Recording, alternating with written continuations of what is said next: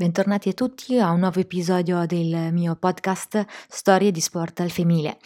Oggi eh, voglio dedicare questa puntata a Mai Jubin Akmai, eh, la ragazza giocatrice di pallavolo che è stata decapitata, che sarebbe stata decapitata dai talebani eh, qualche giorno fa e che ha davvero sconvolto tutto il panorama eh, sportivo mondiale. E mh, mm, la voglio dedicare a lei perché è, è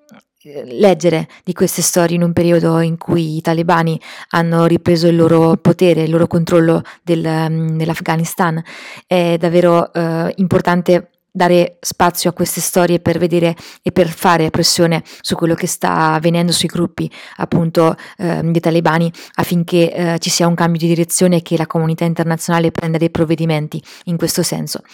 La notizia è arrivata attraverso la denuncia dell'allenatrice di Mai Jubin eh, che ha, ha parlato a, um, a, all'Independent, al Persian Independent, eh, eh, dicendo che i talebani avevano decapitato una sua giocatrice. E mm, ai primi di agosto, infatti, la ragazza, secondo l'allenatrice, è stata decapitata in quanto eh, non, aveva, non, stava indossando lo jab eh, durante le partite e, mm, eh, e, mm, per dare anche più eh, forza alla cosa e quindi per ammonire il, tutte le altre giovani a non seguire quella strada, addirittura avevano postato eh, la testa della, della, ragazza sui social. E quindi ehm, sconvolta appunto eh, l'allenatrice che ehm, è stata poi ehm, conosciuta attraverso il suo pseudonimo Suraya Afzali, quanto le minacce di ripercussione sono più che, eh, più che reali nei suoi confronti. E ehm, la stessa allenatrice ha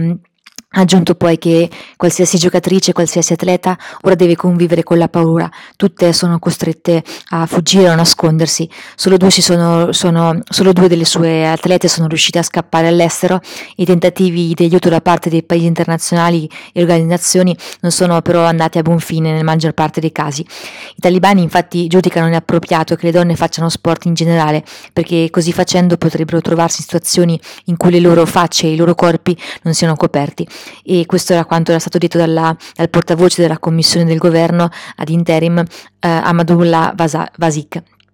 Nel mese di agosto, ehm, tuttavia, eh, la storia si era eh, ripetuta e dato che un'altra pallavolista era stata freddata a colpi di pistola, ehm, eh, come era stato raccontato da un'altra giocatrice, Zara Fagliasi, al suo arrivo in Inghilterra. E mm, ora, il, ritur- ora il turno della malcapitata eh, Mai Jubin e la notizia della sua uccisione, a quanto si apprende, è emersa solo ora perché i talebani avrebbero trattenuto pure i familiari della vittima, costringendoli al silenzio. Ed è per questo infatti che ehm, ciò che la famiglia ha riportato Ossia che, eh, la, ossia che, la, loro figlia si sia in realtà uccisa, ehm, suicidata molto tempo prima eh, proprio all'insediamento dei talebani, diciamo che non è una versione che eh, convince tutti e soprattutto che possa essere presa come, come plausibile. E, ehm, le, e sempre secondo ciò che è stato detto appunto eh, dall'allenatrice, ehm, le giocatrici hanno addirittura bruciato le proprie divise per salvare le loro vite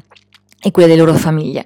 Eh, in realtà un po' eh, le donne afghane, soprattutto le atlete, se lo aspettavano lo scorso agosto, quando la storia del loro paese è rimpalzata con violenza nel passato, ovvero con il ritorno dei talebani e la legge della Sharia. E le campionesse afghane sapevano che sotto i talebani allenarsi e gareggiare nei loro sport sarebbe diventato quasi impossibile. Ed ora tuttavia è arrivata questa conferma che ehm, eh, comunque non anche se, anche se, attesa diciamo e scontata um, colpisce anche in maniera molto molto forte soprattutto perché arriva dopo un lungo periodo in cui in Afghanistan si era respirata una certa, uh, una certa libertà e soprattutto per le donne era diciamo stata una vera e propria ventata di, di nuove opportunità. Uh, i talebani infatti l'avevano detto chiaramente tramite il vicecapo dell'emittente australiana SBS News alle donne afghane inclusa la squadra di cricket femminile del paese sarà vietato lo sport eh, dello sport. E, se, beh, e, secondo il funzionario non è necessario che le donne giochino a cricket o che facciano altri sport né che si allenino in altre discipline eh, dato, che, ehm, dato che appunto eh, non, è, non, è, consono per le donne fare queste attività. Stessa storia per le pallavoliste che avevano raccontato in un lungo reportage della BBC come la loro vita fosse diventata impossibile. Una di loro appunto Fayasi che abbiamo detto era, appunto, era arrivata nel Regno Unito poco poco dopo il ritorno al potere degli estremisti islamici, aveva detto alla BBC che, ehm,